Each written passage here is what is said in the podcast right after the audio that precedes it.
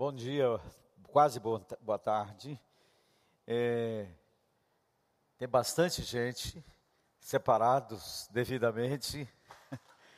Estamos muito ansiosos para essa Covid parar de convidar-nos. Queremos vencê-la o quanto antes e tirar proveito desse tempo de pandemia para reflexão sobre muita coisa. Uma coisa que me deixou muito abençoado foi perceber como somos vulneráveis, muito frágeis, o quanto dependemos de Deus. Eu fico imaginando essas pessoas que não conhecem a graça de Deus, o desespero que deve tomá-la a essas famílias que não têm nenhuma esperança, mas nossa esperança não está aqui, como a palavra diz, se a nossa esperança estivesse aqui, seríamos os mais miseráveis. Mas nós temos uma viva esperança. Agora, aqueles que creem que o homem vem do acaso, que o homem é fruto de um acaso cego, quando olham na sua cosmovisão para frente, também é para um acaso cego. Quem não conhece as suas origens não tem futuro. Mas nós sabemos que a nossa origem nasceu no coração de um Deus de amor que a história tem propósito, que nós não estamos neste mundo por acaso, há um, pro, um programa, um propósito. O propósito eterno de Deus é a gestação de filhos semelhantes a Jesus. Deus está formando uma família de muitos filhos semelhantes a Jesus. É tremendo. E isto nos tempos da eternidade. Então não dá para a gente ficar abatido por causa de um revés nessa trajetória. Esses reveses acabam se constituindo, como diz a palavra, devemos nos alegrar nas provações, porque a provação da nossa fé, uma vez confirmada, produz perseverança. O crente pode se alegrar na provação. Provação é bênção escondida. Tem sido assim na minha história e na história também dos irmãos. Eu terminei há pouco tempo atrás uma série de mensagens na epístola de Tiago escrita para os crentes na diáspora. Diáspora ou dispersão. Os crentes se dispersaram ali no começo da igreja em Jerusalém, começaram a, começou a ser perseguido e o povo se dispersou para muitas partes do mundo de então. E Tiago escreve para esses que estão na diáspora. O que chamou minha atenção nesta, nesta epístola do apóstolo Tiago é que a temática de Tiago é a prática. A prática da palavra. Já estava acontecendo bem ali no começo da igreja, o que hoje chamamos de nominalismo, que nada mais é a, é, a pessoas se denominando cristãs, mas não praticando os mandamentos de Jesus. Eu afirmo ser salvo pela graça mediante a fé, mas essa fé não se expressa em ações, isso que é nominalismo. Eu me lembro muitos anos atrás, talvez no meu tempo mais de adolescente, que se falava de católicos praticantes. E a gente evangélico ria disso. Ah, Então eles têm duas categorias, os católicos e também os católicos praticantes. Mas hoje estamos tendo que falar de crentes praticantes. Porque temos apenas também somente os nominalistas, os que se denominam crentes, mas que não têm fome e sede de obediência aos mandamentos do Senhor. Tiago traz tudo para a, o terreno da prática. O que eu pratico e não o que eu professo é que define realmente a minha fé. O que eu pratico e não o que eu professo é que define a minha fé. E eu quero apresentar então uma súmula daquilo que eu preguei nesta epístola, uh, as principais conclusões que cheguei desta epístola de Tiago. Primeira, precisamos buscar em Deus sabedoria para nos alegrarmos nas provações. Dois, não devemos dar ao dinheiro o valor que ele não tem. Três, a origem do pecado está dentro de nós. Quatro, a origem de todo bem está no Pai. De, cinco, devemos praticar a palavra e não somente ouvi-la. Seis, fazer acepção de pessoas revela nossa indignidade.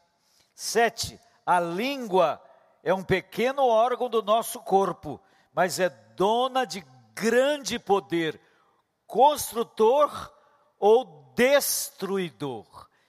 E Tiago ressalta bastante o aspecto destruidor da língua. Oitavo, é impossível ser amigo de Deus e amigo do mundo. Nono, as riquezas da corrupção apodrecerão. Décimo, Deus resiste aos soberbos, mas aos humildes concede a sua graça. E quase no apagar das luzes da sua epístola, ele faz uma breve citação do tema, do tema mais pregado na igreja do primeiro século. Talvez o tema mais falado pela igreja no primeiro século, que foi a volta iminente do Senhor Jesus. E Tiago menciona: sede, pois, irmãos, pacientes até a vinda do Senhor. Eis que o lavrador aguarda com paciência o precioso fruto da terra até receber as primeiras e as últimas chuvas. Sede vós também pacientes e fortalecei os vossos corações, pois a vinda do Senhor está próxima. Devemos pensar o que, que levou a igreja do primeiro século, do, dos primeiros dias apostólicos, para aquela experiência comunitária tão magnífica, registrada em Atos 4, 32 a 37. Experiência que deu a Marx, a Karl Marx, que era filho de um pastor luterano, a sua tese do comunismo, da vida em comunidade. Certamente, Karl Marx se inspirou nesta experiência da igreja, com uma grande diferença. A experiência da igreja primitiva não foi imposta pela força das armas. Foi uma experiência magnífica que nasceu de um clamor interno da igreja. Vamos ler Atos 4, 32 até 5, 11. Da multidão dos que creram, era um o coração e a alma. Ninguém considerava exclusivamente sua nenhuma das coisas que possuía, tudo, porém, lhes era comum. Com grande poder, os apóstolos davam testemunho da ressurreição do Senhor Jesus. E em todos eles havia abundante graça, pois nenhum necessitado havia entre eles, porquanto os que possuíam terras ou casas, vendendo-as, traziam os valores correspondentes e depositavam aos pés dos apóstolos. Então se distribuía a qualquer um à medida que alguém tinha necessidade. José, a quem os apóstolos deram o sobrenome de Barnabé, que quer dizer filho da exortação, levita natural de Chipre, como tivesse um campo, vendendo-o, trouxe o preço e o depositou aos pés dos apóstolos. Entretanto, e aqui eu pontuo essa conjunção, é, é, essa preposição, é muito importante, vai mostrar uma situação antagônica. Entretanto, certo homem chamado Ananias, com sua mulher Safira, vendeu uma propriedade, mas em acordo com a sua mulher reteve parte do preço e levando o restante depositou aos pés dos apóstolos. Então disse Pedro: Ananias, por que encheu Satanás teu coração para que mentisses ao Espírito Santo, reservando parte do valor do campo? Prestem atenção. Não havia ensino apostólico que deviam trazer. Conservando, porventura não seria teu? E vendido não estaria em teu poder? Não havia obrigatoriedade Ninguém estava impondo à igreja nada. Como, pois, assentaste no coração esse desígnio, não mentiste aos homens, mas a Deus. Ouvindo essas palavras, Ananias caiu e expirou, sobrevindo grande temor a todos os ouvintes. Levantando-se os moços, cobriram-lhe o, corpo e, levando-o, sepultaram. Quase três horas depois, o culto era longo, é? Quase três horas depois, Entrou a mulher de Ananias, não sabendo o que ocorrera. Então Pedro, dirigindo-se a ela, perguntou-lhe: Dize-me, vendestes, portanto, aquela terra? Ela respondeu: Sim, portanto. Tornou-lhe Pedro: Por que entrastes em acordo para tentar o Espírito do Senhor? Eis aí a porta dos pés dos que sepultaram o teu marido, e eles também te levarão. E ela expirou, e ela caiu também morta. Essa experiência é notável. O que, o que, que a produziu? O que que gerou na, naquela comunidade esta, esta necessidade de vender tudo e ter tudo em comum? A crença forte, já naqueles dias, de que a volta de Jesus seria iminente. Aos crentes de Tessalônica, Paulo teve que escrever: quem não trabalha, não coma, porque haviam crentes aguardando a volta de Jesus que pararam de trabalhar. Assim estavam vivendo a igreja primitiva no primeiro século, aguardando impaciente a volta do Senhor. Paulo esperava para os seus dias. Conforme vemos 1 Tessalonicenses 4, 13 a 18, olha o que ele diz. E isso reflete o seu pensamento. Irmãos, no que diz respeito à vinda do, de nosso Senhor Jesus Cristo, na 4. Primeiro,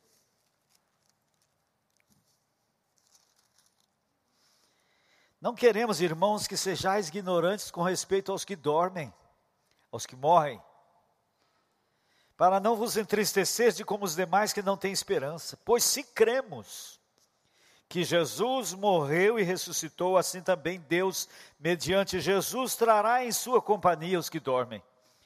Ora, ainda vos declaramos por palavra do Senhor isto: nós, os vivos, Ele está se incluindo, nós, os vivos, os que ficarmos até a vinda do Senhor, de modo nenhum precederemos os que dormem. Ele achava assim que Jesus voltaria nos seus dias. Pedro comenta que escarnecedores estavam dizendo: onde está a promessa da sua vinda? Porque desde que os nossos pais dormiram, todas as coisas permanecem como desde o princípio. E aí Pedro vai contestá-los dizendo o seguinte, na sua segunda epístola, capítulo 3,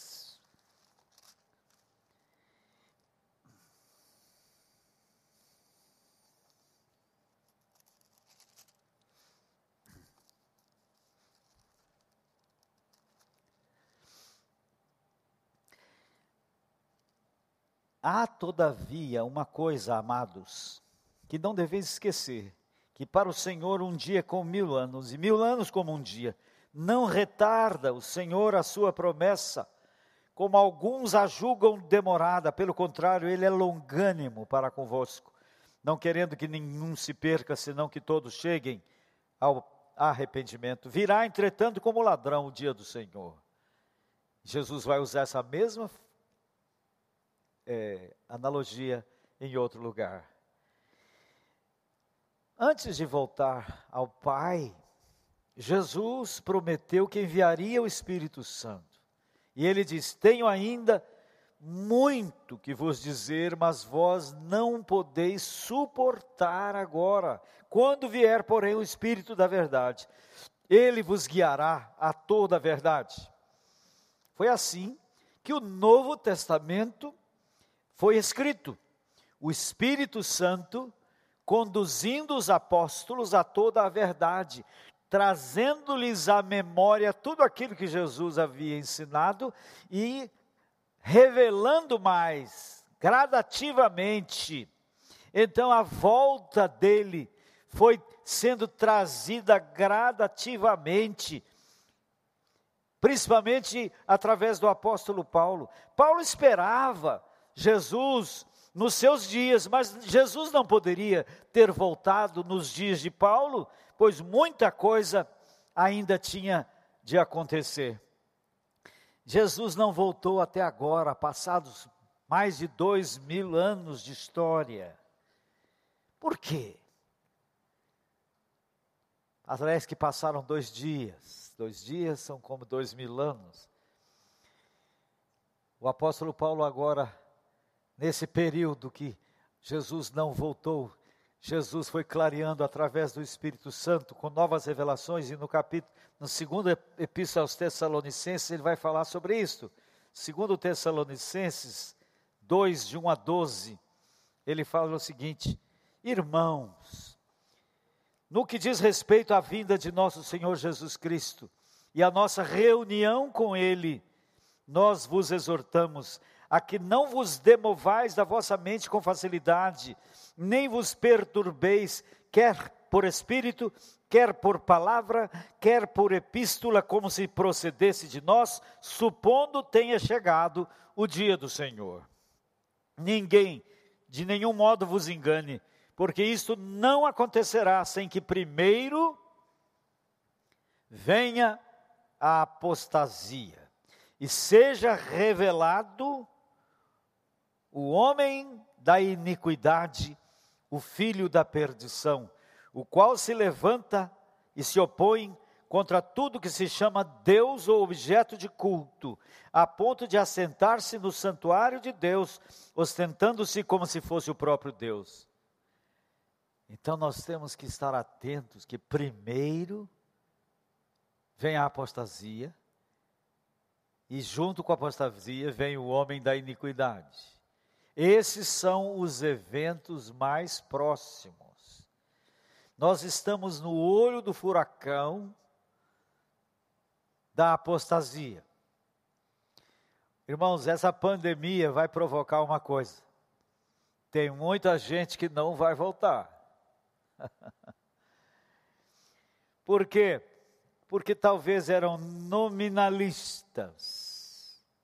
E basta-lhes ficar comodamente em casa, ouvindo pregações, ouvindo pregações que não querem obedecer. Mas muita gente boa, boas pessoas, mas que cujo coração não é inteiramente do Senhor.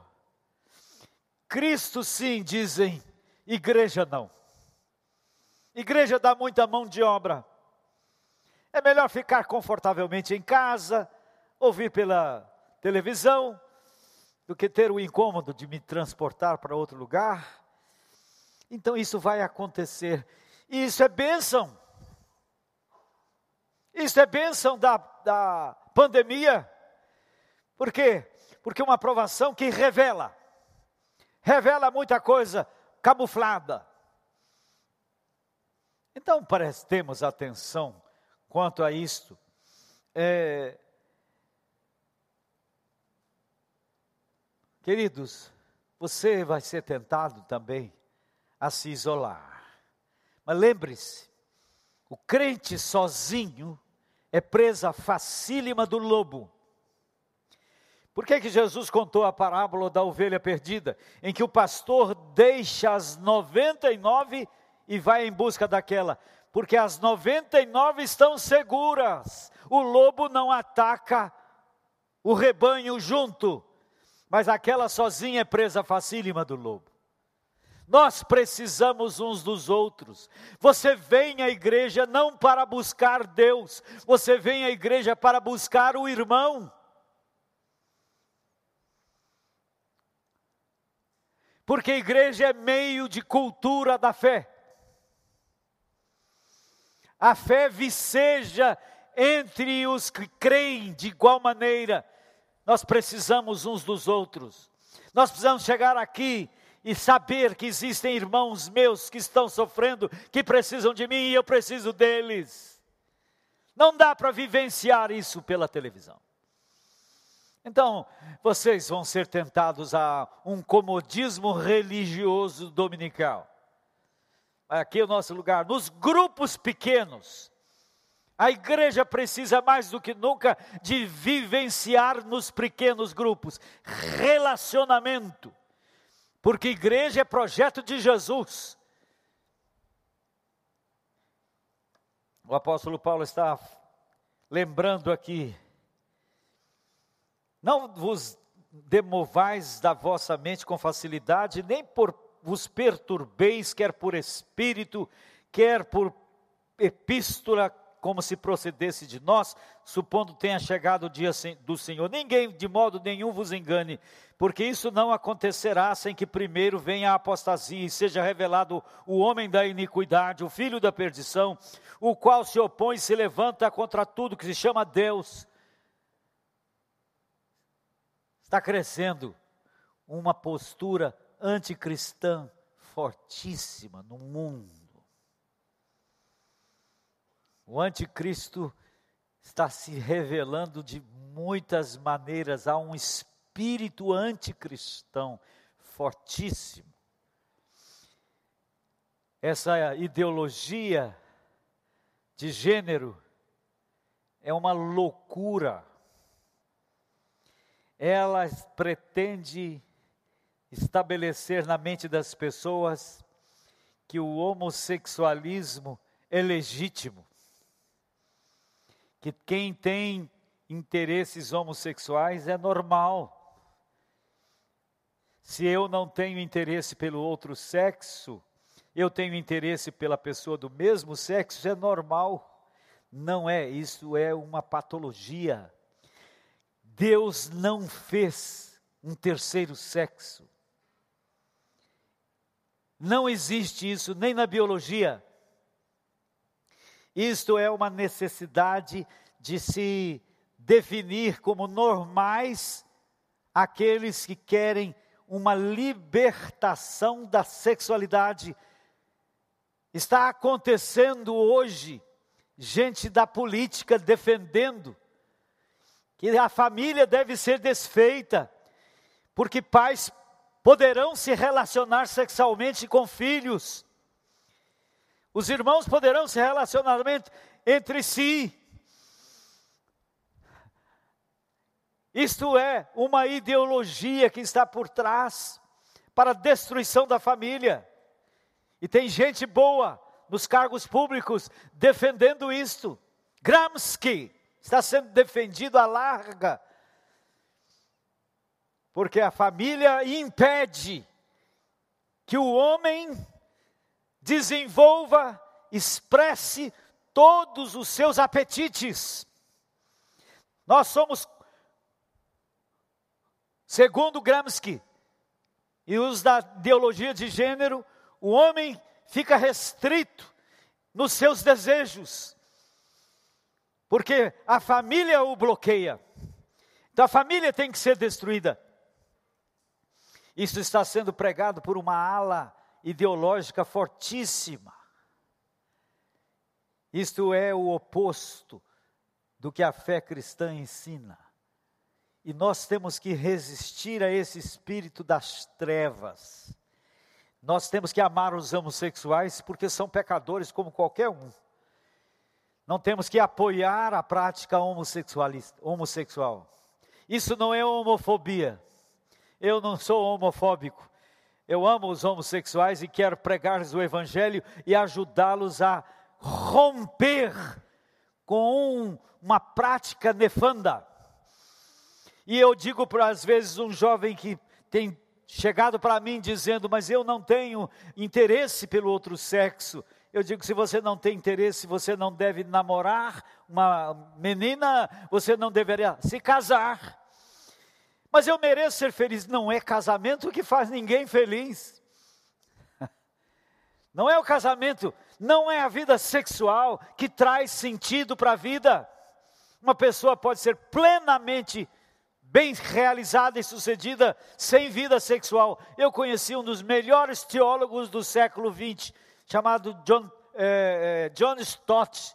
Tive o privilégio de tirar uma foto com ele e perguntei para ele se ele havia feito um voto de celibato.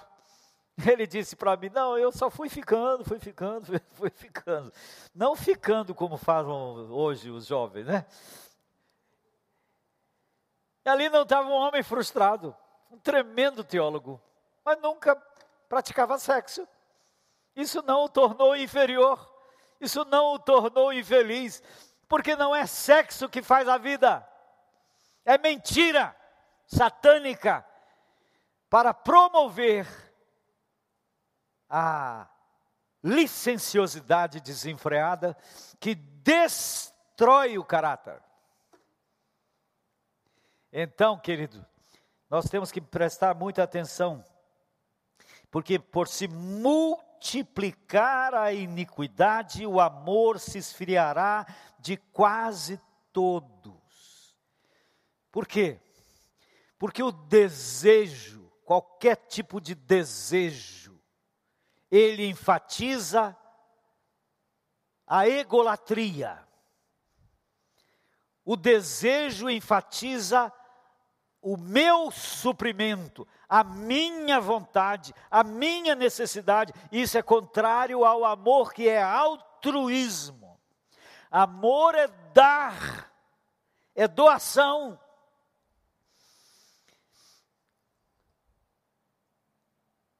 Eu quero me deter num texto do Evangelho de Lucas, no qual Jesus nos deu algumas pistas para com relação à sua volta. Um texto bastante conhecido. Abra a sua Bíblia em Lucas 17, versículos 20 a 37.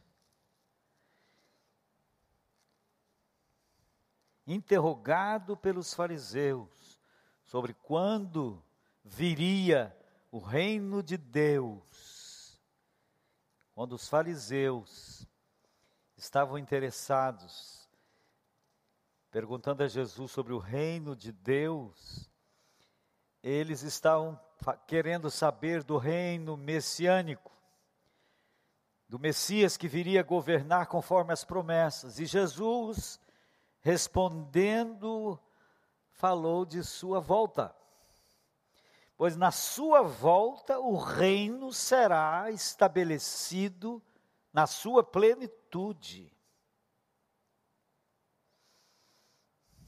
Interrogado pelos fariseus sobre quando viria o reino de Deus, Jesus lhes respondeu: Não vem o reino de Deus com visível aparência. Não será uma coisa assim espetacular, porque o reino de Deus está dentro de vós. Nem dirão ele aqui ou lá está. A seguir dirigiu-se aos discípulos: Virá o tempo em que desejareis ver um dos dias do Filho do Homem, não vereis. E vos dirão, ele aqui ou lá está, não vades nem os cigais. Porque assim como o relâmpago, fuzilando, brilha de uma a outra extremidade do céu, assim será no seu dia o Filho do Homem. Mas importa que primeiro ele padeça muitas coisas e seja rejeitado por esta geração. Assim como foi nos dias de Noé, será também nos dias do Filho do Homem.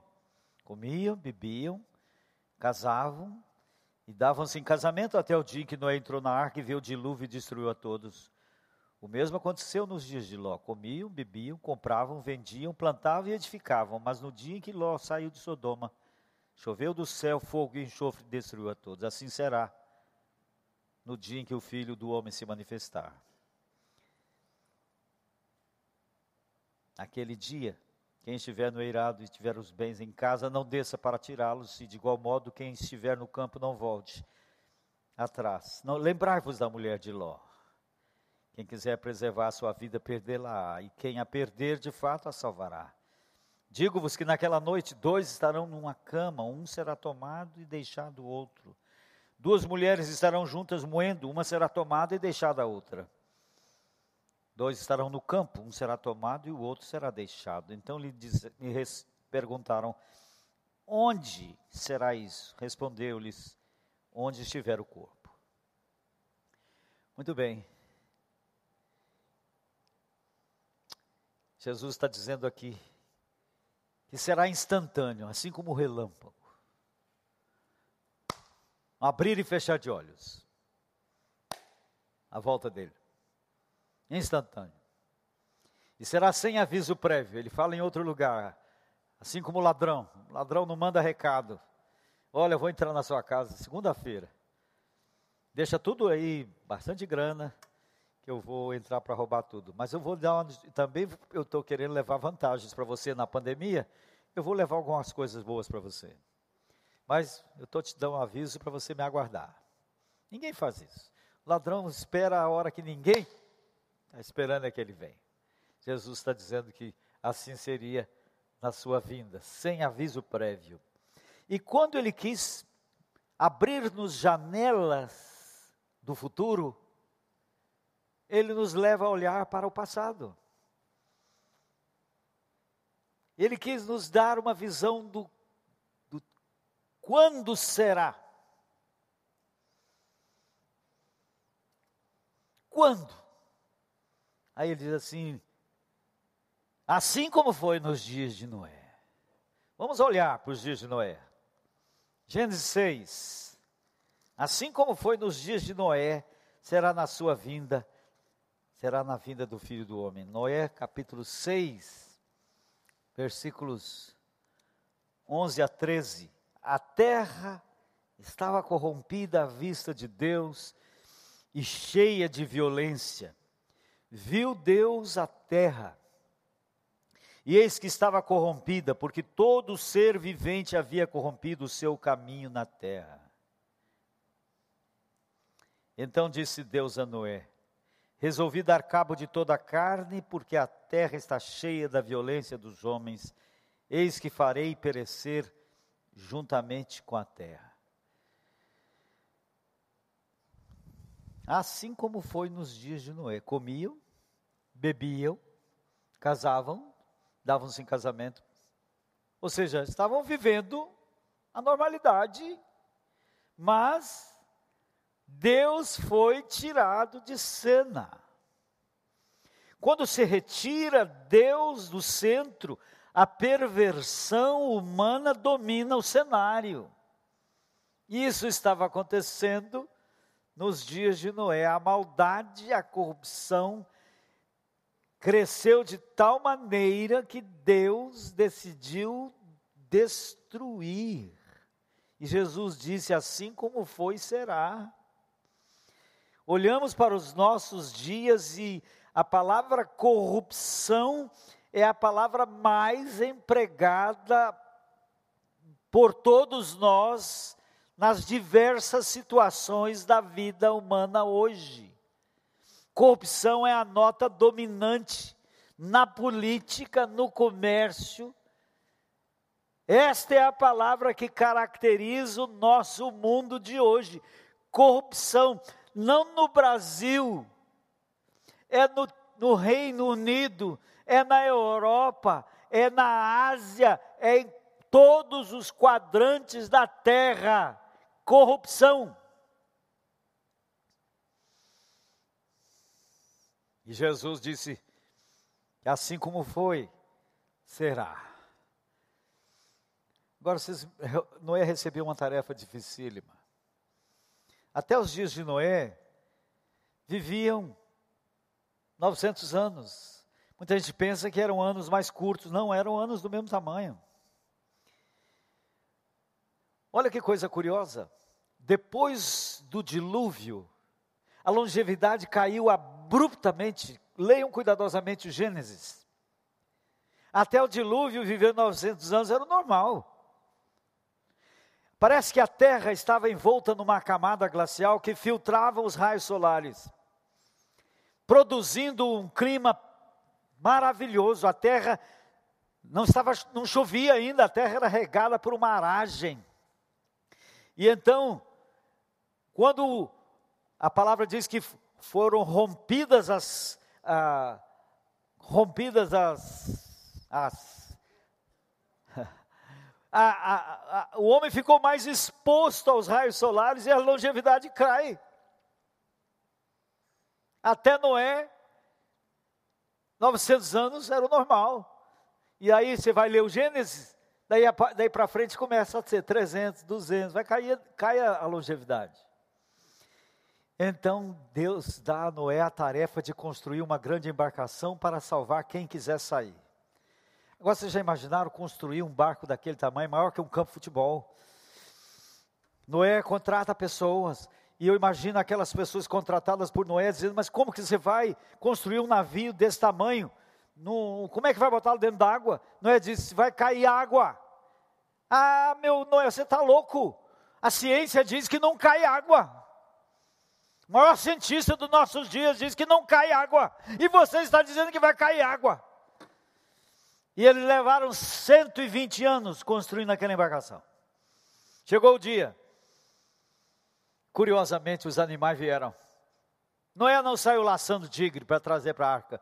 Eles vieram aos pares, mas os homens não vieram.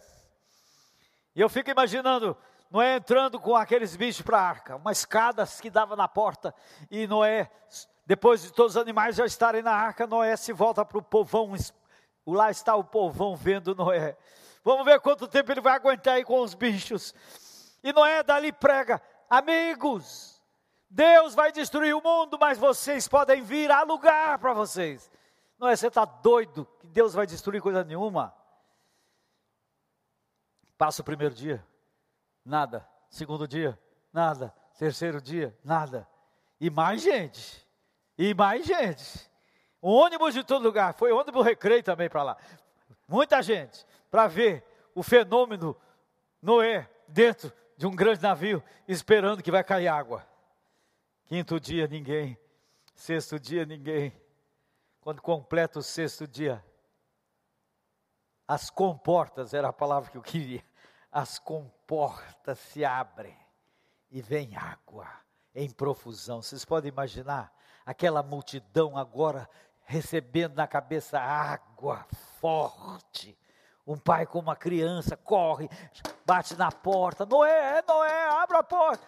Mas o texto de Gênesis diz que, tendo Noé entrado na arca, Deus fechou a porta. Não foi Noé que puxou a porta e pôs uma tranca. Está lá em Gênesis. Tendo Noé entrado com a sua família, Deus fechou a porta. E a água vem e sobe e mata todo mundo. Coisa incrível. Isso não é fake, isso é fato histórico. Jesus falou que assim como foi nos dias de Noé, a iniquidade, por se multiplicar, o amor se esfriará de quase todos. A iniquidade mata o amor porque acentua o egoísmo. A iniquidade é o crescimento do egoísmo, de pensar só em si, de querer satisfazer seus instintos a qualquer preço, não importando o outro. E assim como foi nos dias de Ló. Vamos ver os dias de Ló. Depois eu volto aqui para contar uma historinha. Nos dias de Ló, Gênesis 19. Deus manda dois anjos retirarem Ló de Sodoma.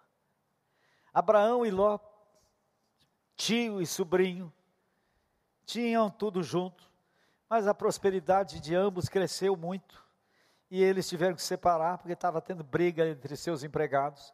E o Abraão, um homem de paz, falou para Ló: Vá, se você for para a esquerda, eu vou para a direita. Se você quiser ir para a direita, eu vou para a esquerda. Diz a, a Bíblia que Abraão deixou Ló escolher primeiro. E Ló escolheu montar suas tendas em direção de Sodoma.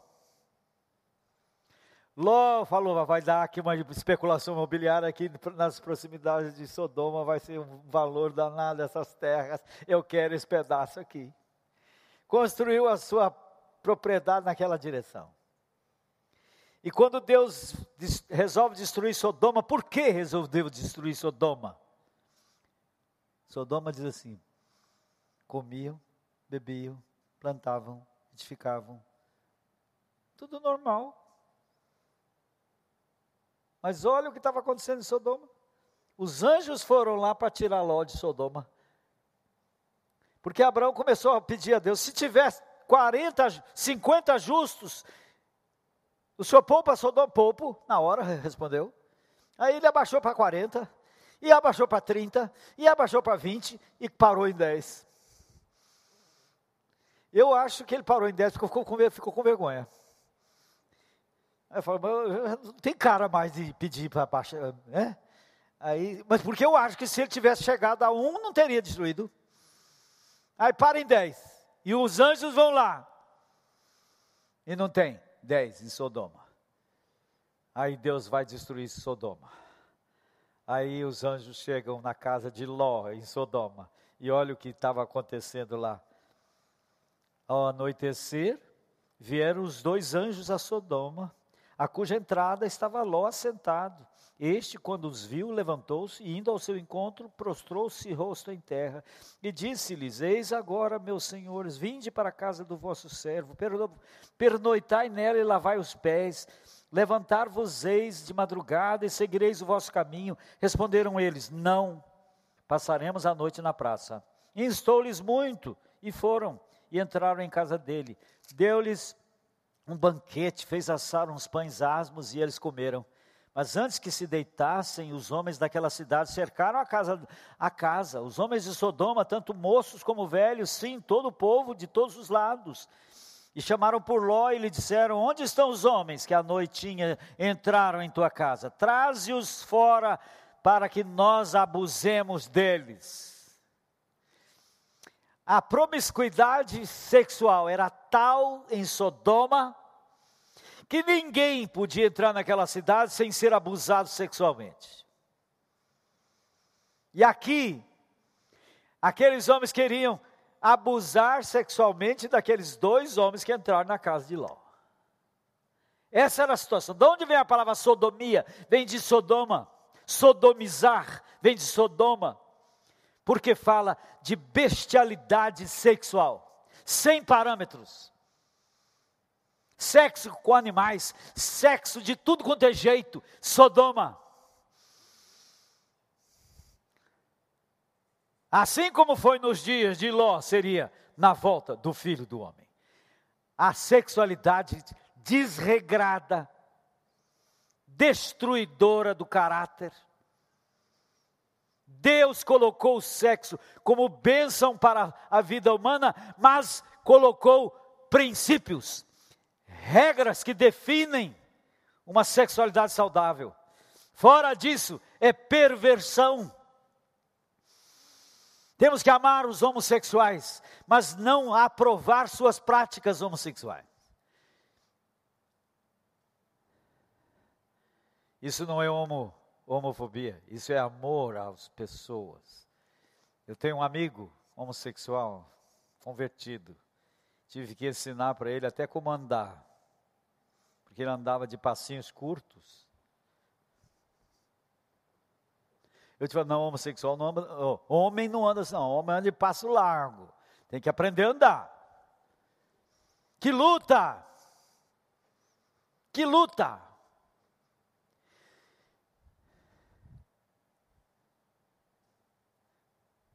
Teve que ser eunuco. A palavra disse: alguém, se tua mão direita te faz tropeçar, corta. Alguns se fizeram eunucos por causa do reino. O que, que é isto? Não praticaram sexo por causa do reino, porque se um homem não tem interesse numa mulher, não tem interesse em mulher, tem interesse em homem, ele tem que cortar não o membro viril, mas tem que cortar sexo de sua vida. Ninguém é infeliz por não praticar sexo. Não é sexo que dá significado para a vida. Um homem, um homem que não tem interesse numa mulher não deve se casar com uma mulher. Vai complicar a vida dela. E, obviamente, não vai praticar sexo com homem. Então ele vai ficar casto isso não o torna menos homem. Nem uma mulher que não tem interesse em um homem não pode se relacionar fisicamente com outra mulher. Isso é perversão. Não vai ficar doente se não se relacionar, vai ficar, não vai vai canalizar sua força sexual para outro rumo. Isso não é homofobia, isso é amor.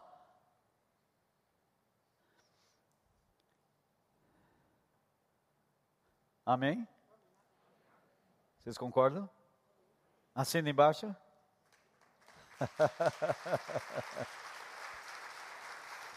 que eu não quero, eu não quero ser preso sozinho. Vocês estão tudo comigo.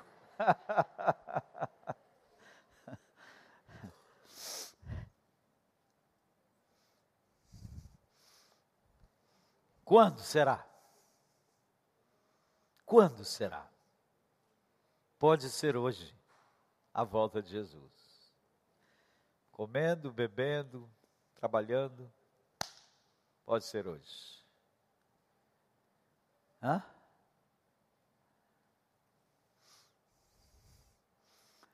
Tinha uma mulher que pregava sempre para o marido. Eu queria dizer para as mulheres cujos maridos não são crentes que a maneira de ganhar o marido não é com pregação. Não prega para o seu marido. A Bíblia diz para você não, não pregar. Você quer ver onde está escrito na Bíblia que para você não pregar? Está aqui em 1 Pedro. 1 Pedro capítulo 3 diz assim: Mulheres, sede vós igualmente submissas a vosso próprio marido para que se ainda não obedecem à palavra, sejam ganhos sem palavra alguma, por meio do procedimento de sua esposa, ao observar o vosso honesto comportamento cheio de temor. Maneira de uma mulher ganhar o marido descrente é sem pregação. Hã? Tinha uma mulher que tinha um marido tão safado e ele chegava com a turma bêbado, duas horas da manhã, pegava, ô mulher! E ela se levantava, punha a mesa, fazia aquele jantar para o marido e os amigos. E, os, e, ele apostou com os amigos. Quer, quer ver? Vamos chegar em casa e dizer: a minha mulher vai preparar comida. Ah, você está doido, a minha me mete uma pedrada. Não, mas lá em casa é diferente. Aí ele Chega lá e acontece exatamente, a mulher prepara tudo. Aí um dos amigos do marido dela falou, mas senhora, você podia me explicar como é que você consegue fazer uma coisa dessa com um marido safado igual esse? Né, porque ele, eu já cansei de pregar para ele, ele não quer ouvir o evangelho, então eu pensei assim, nossa, ele vai ter uma vida tão infeliz no inferno, que pelo menos enquanto ele estiver aqui comigo, vai ter um tempo bom para ele. Foi a primeira vez que ele ouviu alguma coisa acabou se convertendo, mas ela ganhou ele, foi sua empregação. Mas essa outra ela pregava demais para o marido. Um dia acordou de madrugada, o marido suando, gritando, apavorado, apavorado, pá, gritando a porta. Aí a mulher acordou, que foi, meu bem? Ele falou, ah, oh, que bom que foi um pesadelo. Eu tive um pesadelo horrível. Eu estava num lugar fechado, eu comecei a procurar uma saída e não tinha saída, não tinha uma porta, tudo fechado, e eu vi uma escada, e essa escada dava numa porta lá no alto. Aí eu comecei a subir, a escada e a porta foi, foi fechando. E eu acordei desesperado que a porta estava fechando. Aí eu falei, ah, meu bem, não tem jeito. Você não gosta que eu fale com você, mas eu, não tem jeito. Você, Deus está falando com você que a porta ainda está aberta, mas um dia vai fechar. Ah, mulher, esquece, você não tem jeito mesmo, não. Vamos dormir. Fez, virou, dormiu. Passou uma semana, ela está lá em casa trabalhando, alguém chega correndo e diz: corre que seu marido foi atropelado. Chega lá na rua, o marido vai em sangue, ela chega assim, ele está falando alguma coisa. Ela chega o ouvido bem perto escuta. A porta, a porta está fechada. E morreu assim.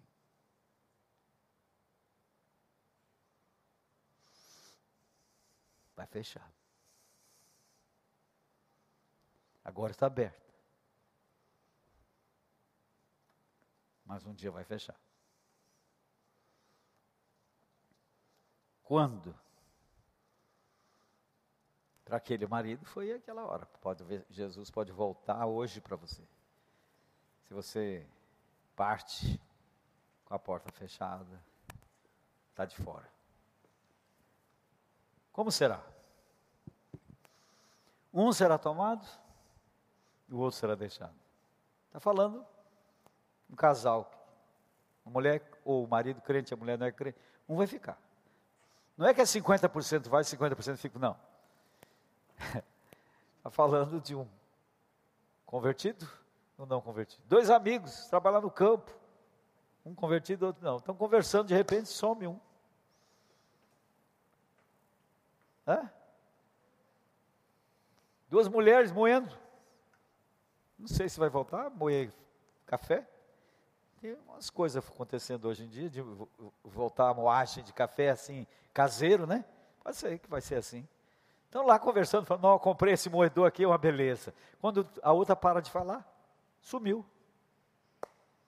Quer dizer que o arrebatamento vai acontecer no dia normal. Filhos vão sumir, Hã? Pais vão sumir. Assim, na vida cotidiana. Jesus buscou o seu povo. Tem do, três correntes quanto a isso. Tem uma corrente chamada pré-tribulacionalista, que Jesus vem buscar a igreja antes da tribulação. Tem uma corrente mid-tribulacionalista, que Jesus vai buscar a igreja no meio da tribulação. E tem uma terceira corrente pós-tribulacionalista, que Jesus vai buscar a igreja no final da tribulação. Não importa se é aqui, aqui ou ali, o fato é que ele vem. O fato é que ele vem.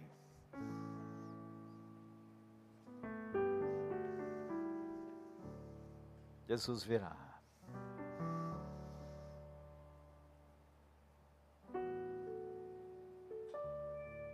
Eu não sei se os que ficarem vão ter uma chance de se converter dentro da tribulação, porque a palavra diz que multidões se converterão na grande tribulação. Quem são estes? São os que lavaram as suas vestes no sangue do Cordeiro e vêm da grande tribulação.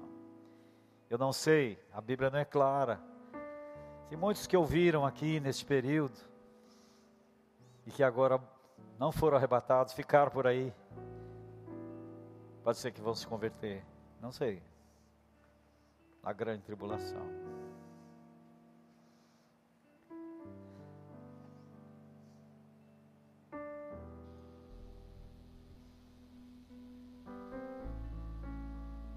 Cristo vem me buscar. A terceira questão: o que vai acontecer com você? O que vai acontecer com você? Vai ser levado? Ou vai ficar? Ah, está voltando o rosto do rei, eu vejo ah, o rei está voltando, o rei está voltando, aleluia. Cristo vem me buscar, aleluia. Pai bendito, aleluia.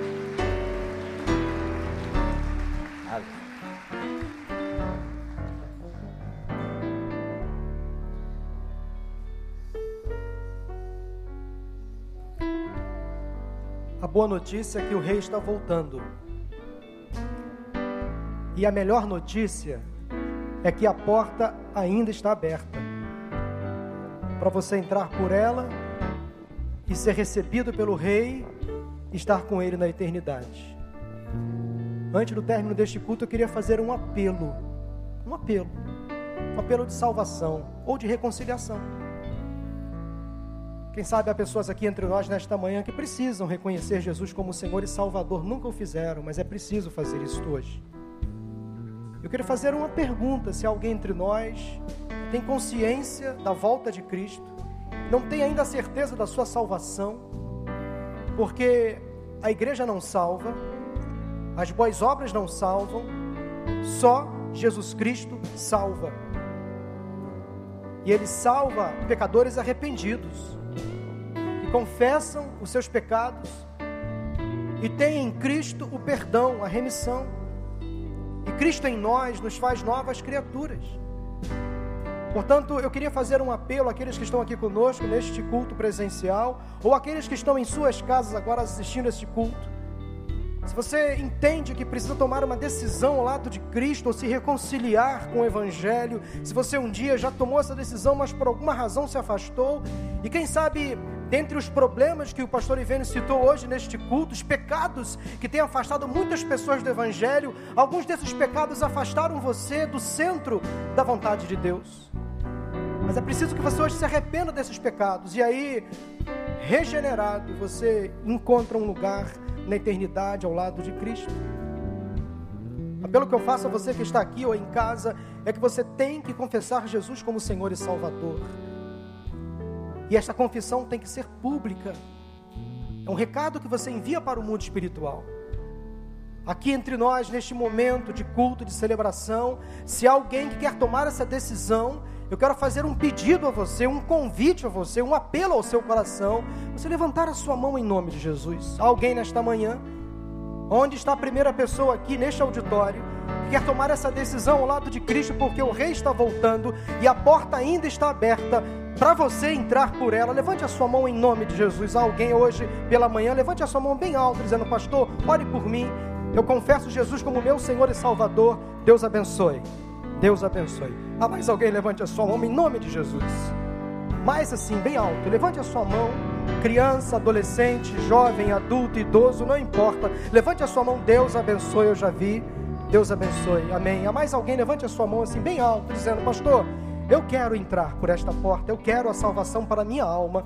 Eu confesso Jesus como meu Senhor e Salvador. Levante a sua mão bem alto, bem alto. Há mais alguém?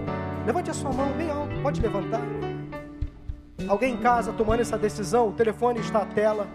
Envie uma mensagem para esse telefone. Você vai receber um contato nosso. Nós queremos orar com você, discipular você, encaminhar você ao batismo. Se neste lugar há mais alguém, levante a sua mão, nós vamos orar. Queria pedir a essas duas pessoas que levantaram a mão, Pastor Tiago, fica de pé, por favor. Ao término deste culto, procure o Pastor Tiago. Ele vai orientar você, acompanhar você nesse momento. E nós vamos orar a Deus agora por esta palavra que o Senhor trouxe ao nosso coração hoje.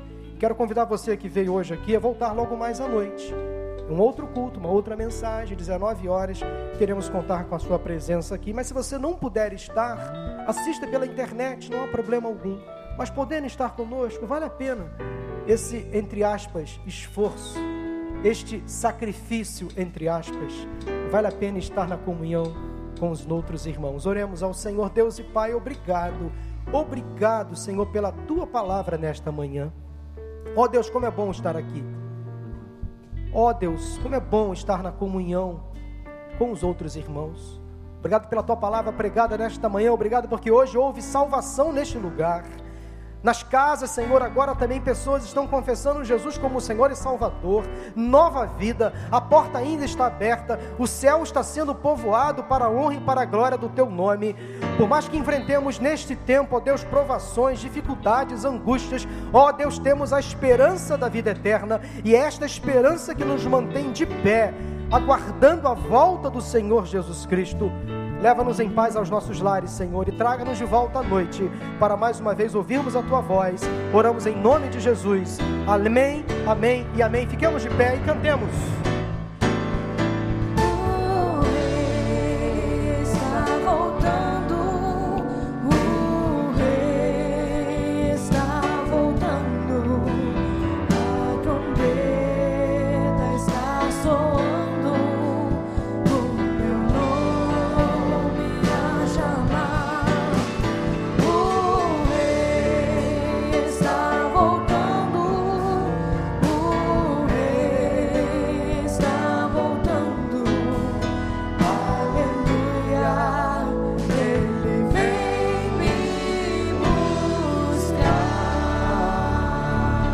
Senhor te abençoe e te guarde.